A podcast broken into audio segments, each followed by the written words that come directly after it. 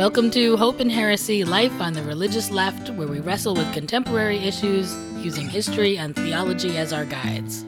Our task is to reclaim religion for everyday people who want to live meaningfully without letting arbitrary doctrine or oppressive religious practice prevent us from asking big questions about our complicated world. I'm Reverend Sarah Lindsay. And I'm Reverend Peggy Clarke, and we're Unitarian Universalist ministers broadcasting from Community Church of New York here in New York City.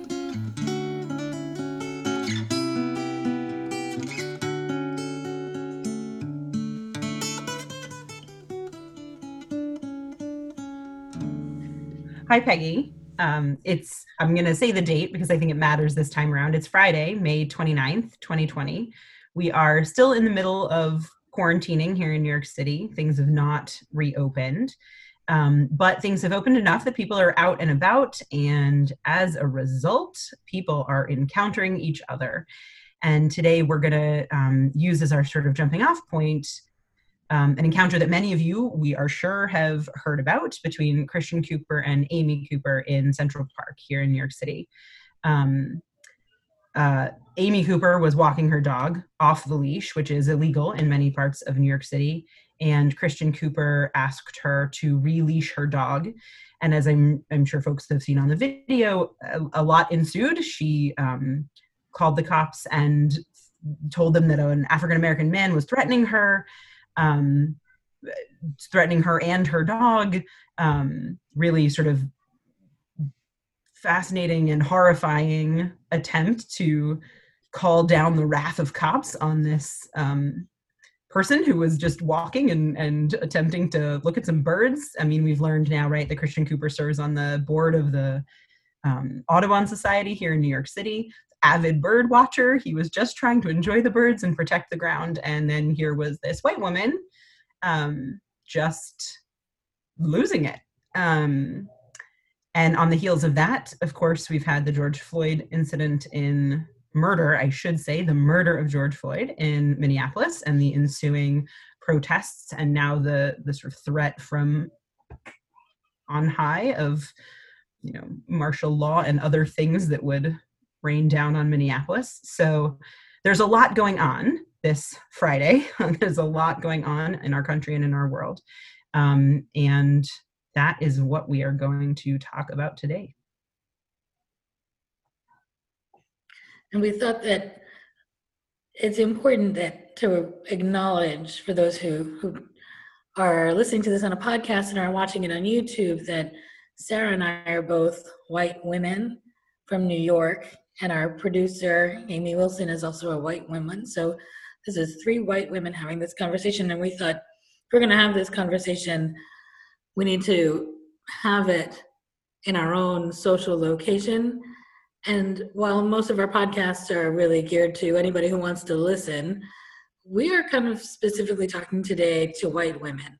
As white women we're talking to white women about how it is that we need to be facing into the reality of systemic racism and what our own social locations are doing to both make things better and make things worse. And we thought that one of the ways we'd start is um, for me to tell a story that may not be, you know, unfamiliar to a lot of other white women, ways that we leverage um, our own position. So this was in the 90s. This is a long time ago, and I was in school, and I was I had been pulled over. I was uh, I was pulled over for speeding, and I was pulled over in Connecticut. It was a um, and I'm a New York driver, and it was Christmas Eve, and I really actually was going to midnight mass, and I was with my sister and her husband and I was pulled over for doing a 70 and a 40. And the truth is, I was keeping up with traffic, right? So I was feeling like, what are you talking about? And was I really? And this guy was really nasty and was like, you know, New York drivers and um and I was mad about it. And I had to go to court because it was 30 miles over the speed limit. So I had to go to court. And I went to court and I took a quick assessment and realized that the judge was nasty and he was um, just being obnoxious, and that I was one of the only other white people in the room. That the room was a big room filled with mostly men of color. And the judge was white, and I was white, and the prosecutor was white, and a few of the lawyers were white, but none of the people going before him were white. And I made a calculated choice. I decided that I probably looked like somebody he was going to be nice to. And that if I played this right, the $200 fine that I was about to be charged could go away. And so I stood before the, the judge and I played up being a young white woman. And I seemed very um, sorry and I spoke very quietly and I said I was going to mass and it was Christmas Eve. I lied and said my grandmother was with me. My grandmother, by the way, is Jewish. But um, I and I told him that I go to school in Boston and it was very hard for me to get to Connecticut and I had to borrow my dad's car, which was true.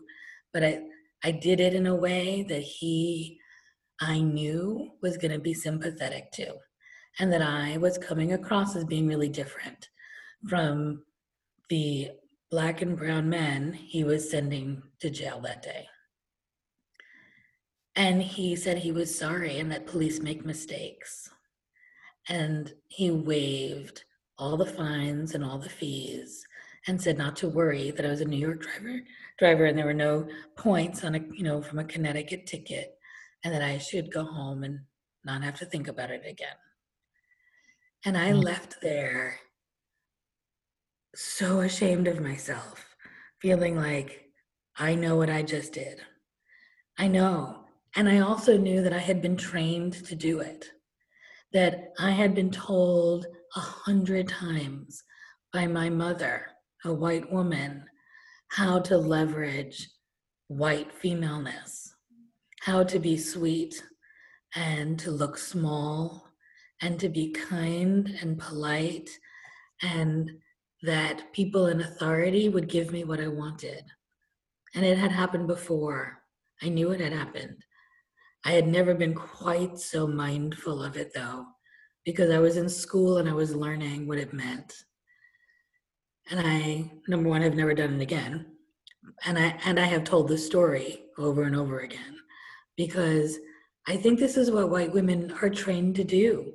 And I look at Amy Cooper and I think, yeah, she knew. Of course she knew. She knew full well what she was doing. She knew where her power was. She was angry because she was being called out on something.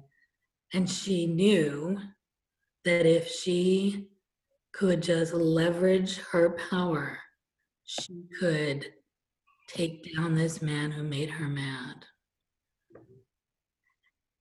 And for me, there are so many implications there. There are implications about what it means when we say believe women, right? I think about Emmett Till and that they believed that woman too, who did exactly the same thing mm-hmm. and had a man killed, a boy, a child killed, and that Amy Cooper was completely willing to have that man killed. And while we don't want to believe that the New York City police would ever do that, they've done it before. Yeah. Right? It doesn't matter what you want to believe. Yeah. Right. It's what's true. Yep. So so that's the world we're living in. And, and we tell these stories of the backdrop of, of George Floyd, right? We know it, it's happening, it happens every week. Mm-hmm. Police are killing black and brown, mostly men, but also women. I mean, Sandra Bland did not kill herself, right? So this is what's happening. And so so we need to be asking white women, what is it what are we doing about it? What should we be doing about it? What's our place to do about it?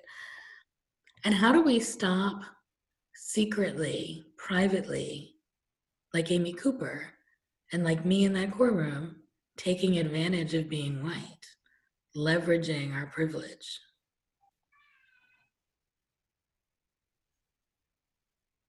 Right, and these these are enormous questions um, and I think they they come out of a backdrop of like hard truths, right? So um, we live in a country where the sixth leading cause of death for Black men is police brutality, right?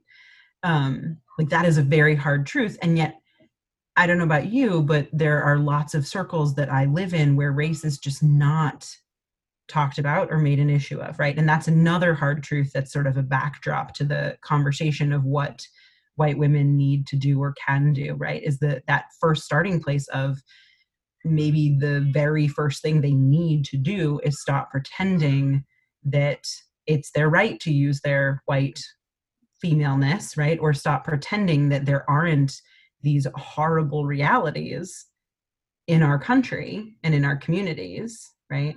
Like because it's also i think it's also the case that for you know not all of our listeners are in new york city right? If you don't live in a big city or if you don't live somewhere that's got diversity right? There's plenty of places in our country that are wildly wildly not diverse. And you can sort of pretend in my community in my town this isn't a problem there's no racism it's okay our cops have never killed a black person right? Like you can sort of live in a bubble but there are some very real very painful truths about this nation as a whole. Um, and i think that that you know I, don't know about you peggy but i think that a lot of as much as some of my communities won't talk about it or it doesn't come up like where i live it's not something that people talk a lot about. I live in new york city it's still not something that comes up in our in our community forum um but like at my congregation people talk about it but that's a primarily white group of folks. They read books, they work really hard, they want to understand, they want to do things, but they're not really sure exactly what to do. Um, so I think there's been like some progress and some not progress, is what I'm trying to say. I think in some places, like like in churches, because we're sort of they're willing to be called on our higher selves and our that we're willing to push some of those boundaries and have conversations. But I think about things like um, like waiting for the school bus or you know in you know like within my neighborhood just local people. We don't talk about race. White people don't talk about race. We um i was really taught that it was impolite. Like they're just like you don't talk about money you don't talk about race they're just things that white people don't talk about mm-hmm. and and so learning how to talk about it when i, I was teaching a class called um, urban centers in black and white and i was um, bringing students from new we could have done it in new york except you you learn so much more when you're in someone else's city you know so i took the group to boston mm-hmm. But i partnered with um, a black student to be the student leader. And one of the first things he said to me is, I really want to do this with you, but I'm kind of tired of talking about race. So the group that went was mostly black and brown people, but there were three white women who went.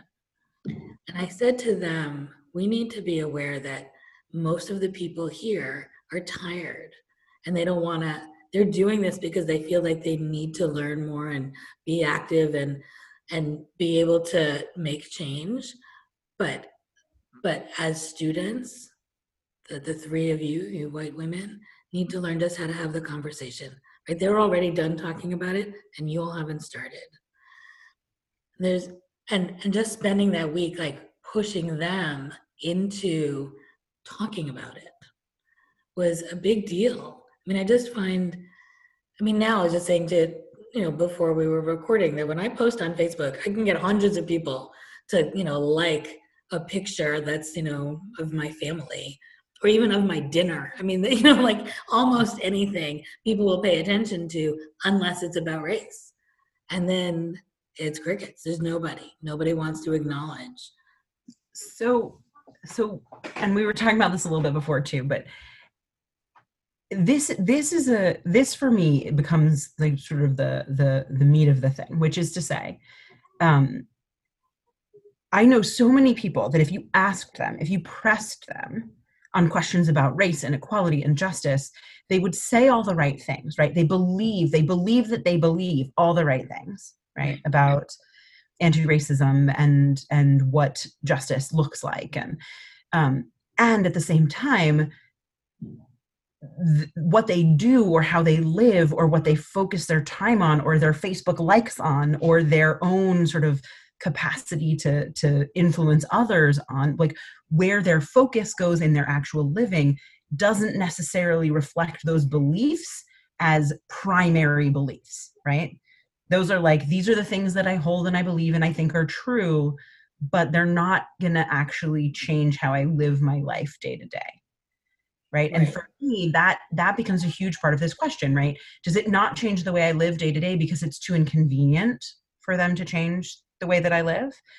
Do i not change anything about the way i live because i'm not sure what to change and it all feels too hard and then i just get overwhelmed and i sit down and i'm like whatever i'm just going to keep doing what i'm doing right? Like that i think you know we're, we're we've said that today we're really talking to white women right? Like what is it we need to be doing? What is the so so obviously yes the first thing is like stop being afraid to talk about race right? Like stop being afraid to like acknowledge that you are privileged because of your white femaleness right?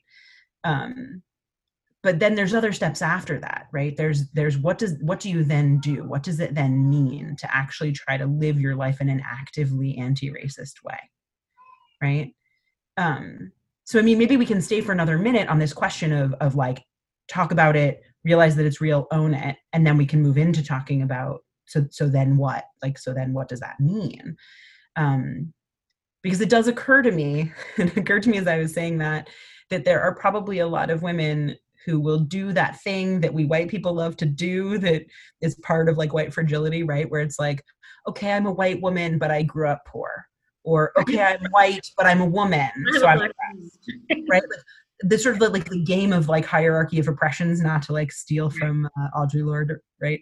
right. There is a hierarchy of oppression but but there kind of is right? Like in some ways there kind of is. And so like so like step one is like okay maybe you had it rough as a kid.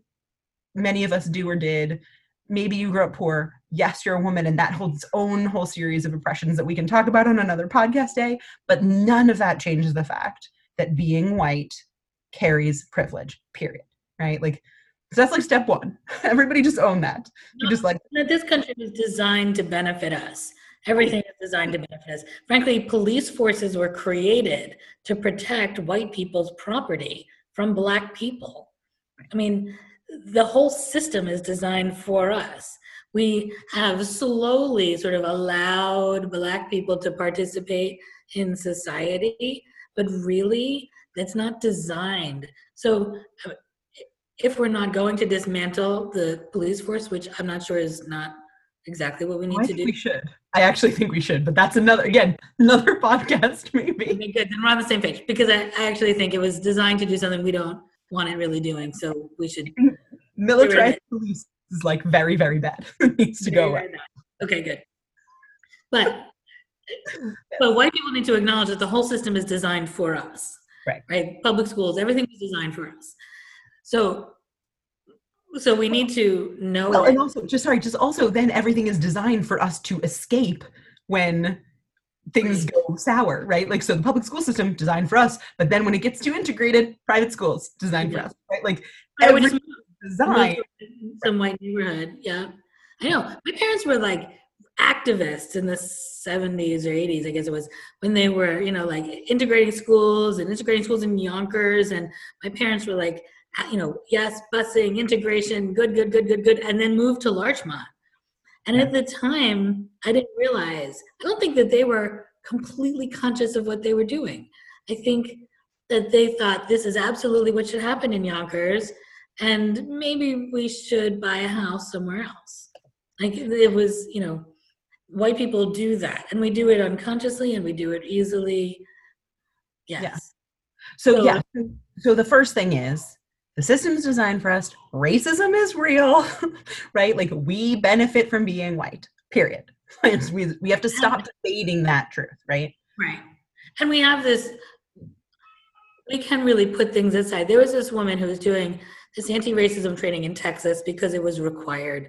And she was not feeling it. White woman was feeling like, you know, this was fine, but it was kind of sort of interesting, but it wasn't hitting her in any way that was meaningful. After the second day, she, they were talking a lot about police brutality and about the justice system. And she went home sort of feeling like, I don't think this is completely true. I think that they're skewing some of this. So she started to go through her newspaper and circle um, stories that were about black and brown men being in uh, in trouble in right. legally in some fashion right so she's doing this and then she says decides that it's time like she's done enough of it and she puts it down and for her when she put it down she had this revelation that she could put it down. That all yeah. of those black and brown people and really i think for her was a lot of their mothers that the mothers couldn't just walk away. That that she was going to put it down and go have her dinner and everything was going to be fine. And and with that she understood.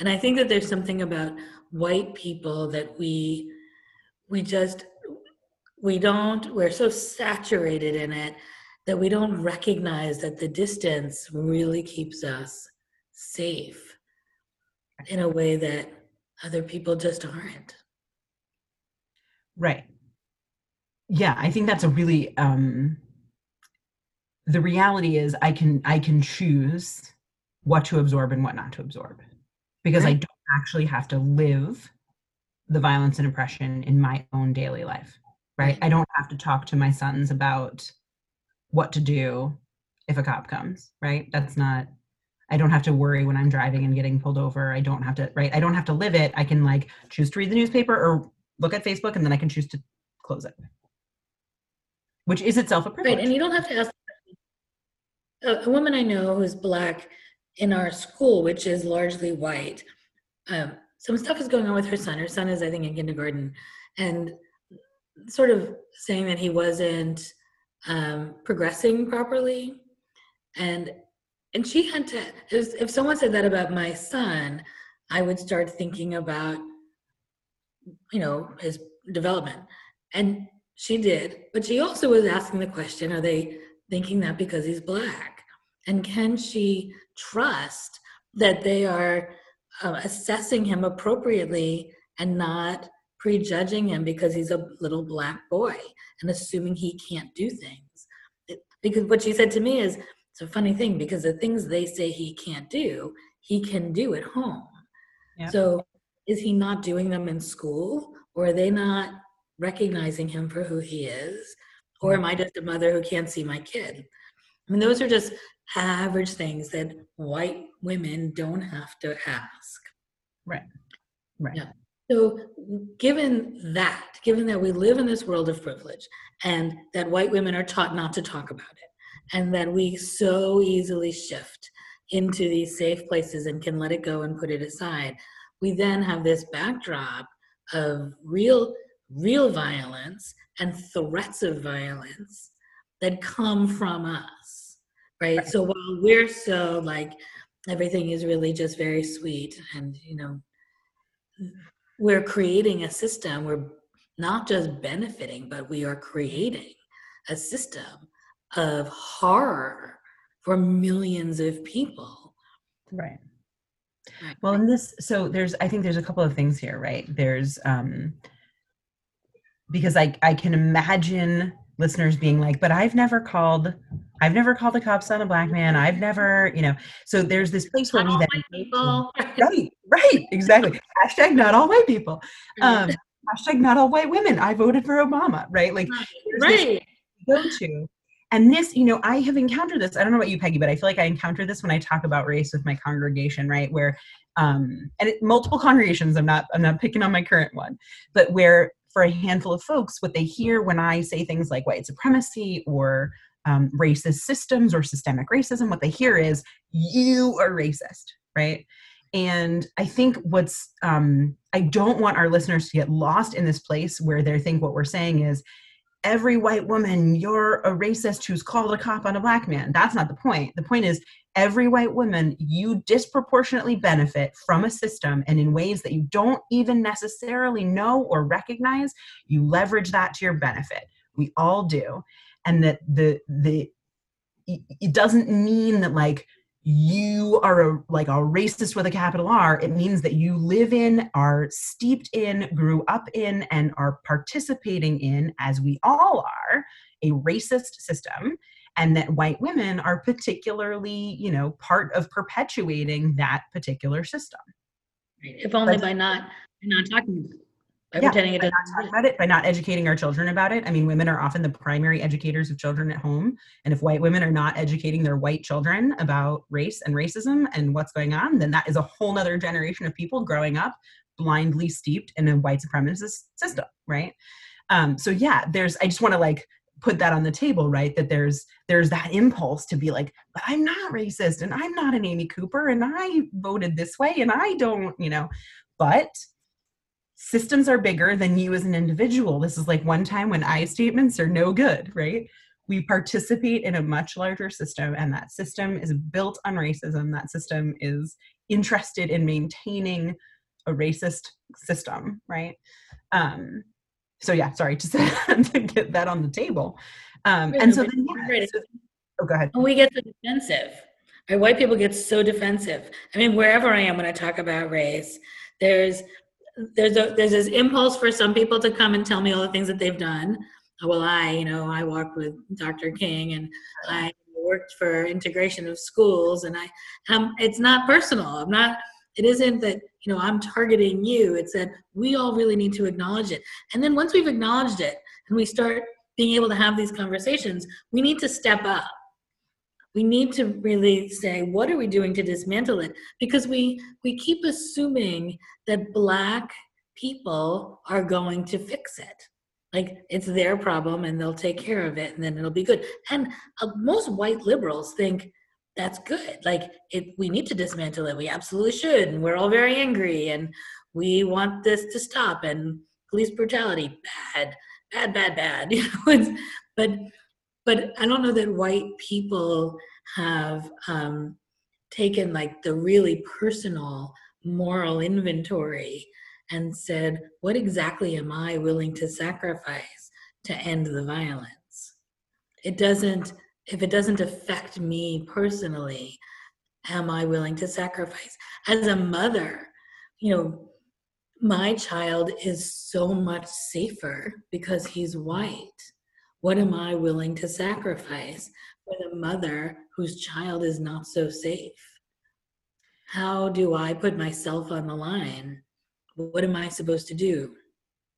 And I think that those are really big questions for us. They are. They're really big questions. And I have to confess, I don't feel like I have an, an answer to what we're called to sacrifice and how and when and who, right? Um, because again, for me, that that question of these things that we believe and then what we do or don't do in our lives to to make change right? So we're just you were talking about your parents and and schools being integrated. Um you know i live in new york city and and our school system is one of the most our public school system is one of the most segregated right in the country. And this year my child started a private school right? Um on a massive scholarship, but at private school nonetheless, right? And there's me going like, not because we're wealthy. Look at me being like defensive and fragilely white, right? Um, so he started at a private school, and and in large part, actually, that's because from my perspective, um, the private schools offer a lot more social emotional development and more social conscience development actually than our public schools do.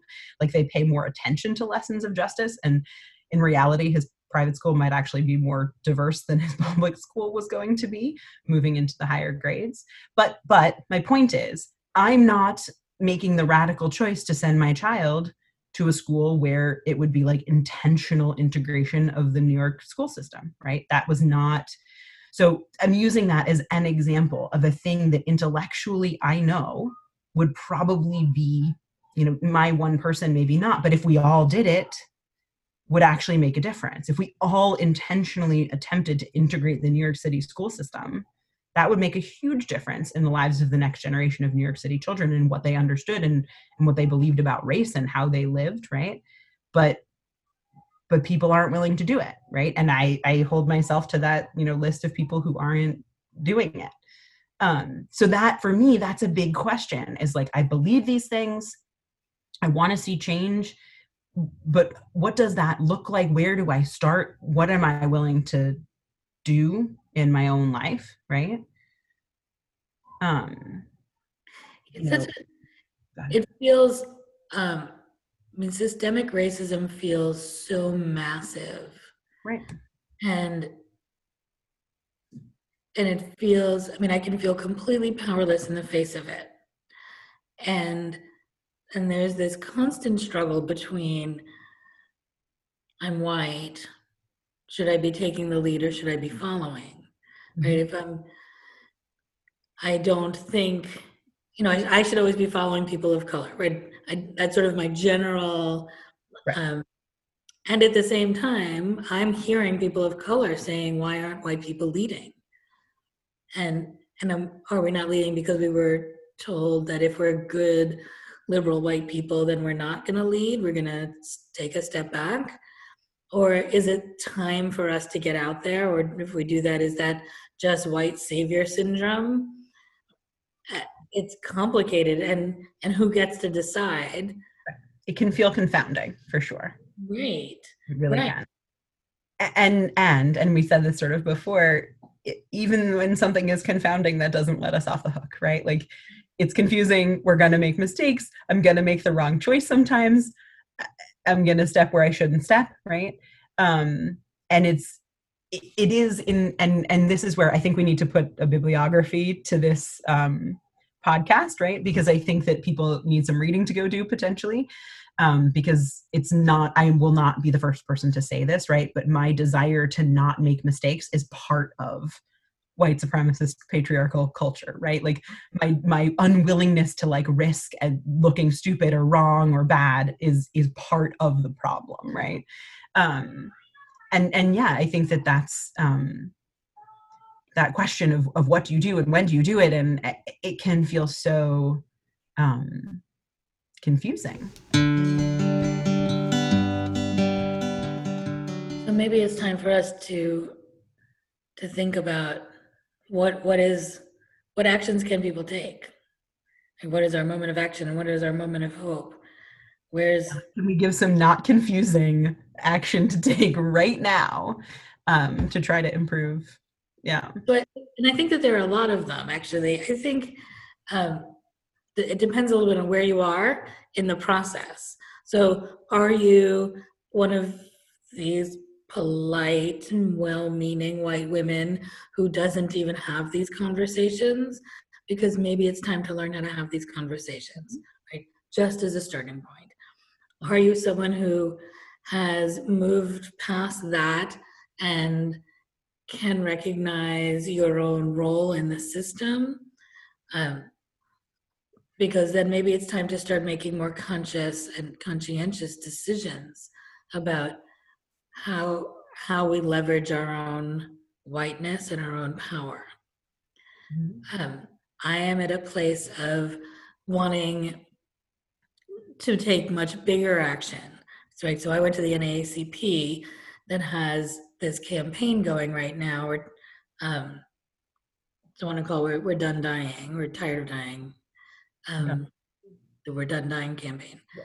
And and they have a really good list of like these are the things we want you to do. So for me, that's as a white person following the lead of black people and doing what they want me to do. And I think really if thousands of people did it, thousands of white people did it, that would make a difference. And and I think that we need um, to be willing to sacrifice more than that sometimes. I think that while people are on the street in Minneapolis, if you're in Minneapolis, you know, if there's any way that you can, gather a hundred other white people and get out there too. I mean, I, I think that there's something about being willing to say it's enough and that white people are in solidarity with people of color and it's it's time there are when we look at history there are a thousand things that happen that um, move something forward. And we don't know what the one little thing, what it's going to be that moves this forward, what what will actually break to make a change. But I think that it's on us to be willing to be in place, to show up, so that if and when that thing is going to happen, we're there. We're making it happen. Okay, so in terms of our moment of action, Peggy, I've also been thinking um, you know over the course of our of our podcasting together we've talked a lot about a lot of different things and and often i find myself coming back to this place of thinking that our country our society is really broken in some fundamental ways and that what it's going to take is really radical change. And so if you're someone who's sort of you know past that place of needing to recognize race or past that place of uh, if you feeling like writing to your congress people isn't really sufficient anymore I would encourage you to think about what are some really radical things that might have to shift and that whether you'd be willing to shift them in your own life, right? So for me, right, where my kids go to school, where we live, um, you know, for you, it might be not you, Peggy, for our listeners, it might be, you know, do I need to live in the house I live in, or should I be in a smaller, more eco friendly kind of situation? Do I need to be buying this from this place? Like, there's a lot of questions we can be asking ourselves about the way that we live and whether we can make changes that would undermine what we've talked about before the sort of the system of racism and capitalism and greed that could be broken down to hopefully build something better. Um, so, depending on where you are on your journey, right, on these things, I would say take a look at like what a really radical step might be for for you listener um, to try to shift some of these things right and i think i'm feeling ready i feel like the last three four years in this country have pushed me. So before that i was you know I, i'm i've been pretty left of center maybe far left of center for a long time. But uh, recently, these last few years of watching democracy be dismantled and feeling more frightened about it, I feel more radical than I have and more ready to make massive changes, the kind of changes of like where do you live and like really fundamental changes. I I do think that we're all gonna have to be prepared for that. And I think if we want to dismantle racism, we have to really take a look at our systems and how all of our systems benefit white people to the detriment of people of color. Well, and, and all of the. Sorry, go ahead. Sorry, I was going and the way that all the systems are interconnected, right? Like capitalism is employed in order to maintain racism and vice versa, right? Like the, everything is integrated. Um. Unlike our society. Uh, and also, you know, what I have said before is um, it has I, I agree i feel like i am more radical than i've ever been and i also feel like there is um, change on the horizon and we can either choose to control what that change will be or we can sort of let it happen right? Like i've, I've increasingly grown concerned that there's a, a level of like passivity that's going to allow things to happen to us as a nation as opposed to that will um, that we can sort of direct in a way that builds something better and and more just than we've ever seen before. And that part of the job now is to stop being a passive recipient and to start being an active participant in creating the world that that could could be um yeah moment of hope well a lot of my hope actually comes from the idea that I think I think people are ready. Maybe it's just in my world, but my people are ready. I mean, well, let me say this. In general, I feel like people are ready. I also find that when people are pushed to actually make change, they come up with a hundred reasons why now isn't a good time. So it you know, I'm watching it in my congregation, right? There's like, yay, change, and everything's going to be great, and we're going to really move forward, and we're going to embrace the moment. I'm like, okay, then here it is. Here's the change, and like, actually, yeah, actually, this is too much. What's, what's wrong with next year? Next year would be a, you know, right. next year's a great year for this. So I'm aware of that. At the same time, I'm also there is this energy for let's make the world better. So the hope for me comes in the feeling like we are actually on the edge of something and it is possible if enough of us talk about it and push forward and create possibility that real change is actually about to break through and for me that is real that's very hopeful can can i offer a less elegant moment of hope yeah. Or more sort of uh, realistic. well i will tell you um, i am not a twitter user uh, or an instagram or any of those i like i'm on facebook and that's it.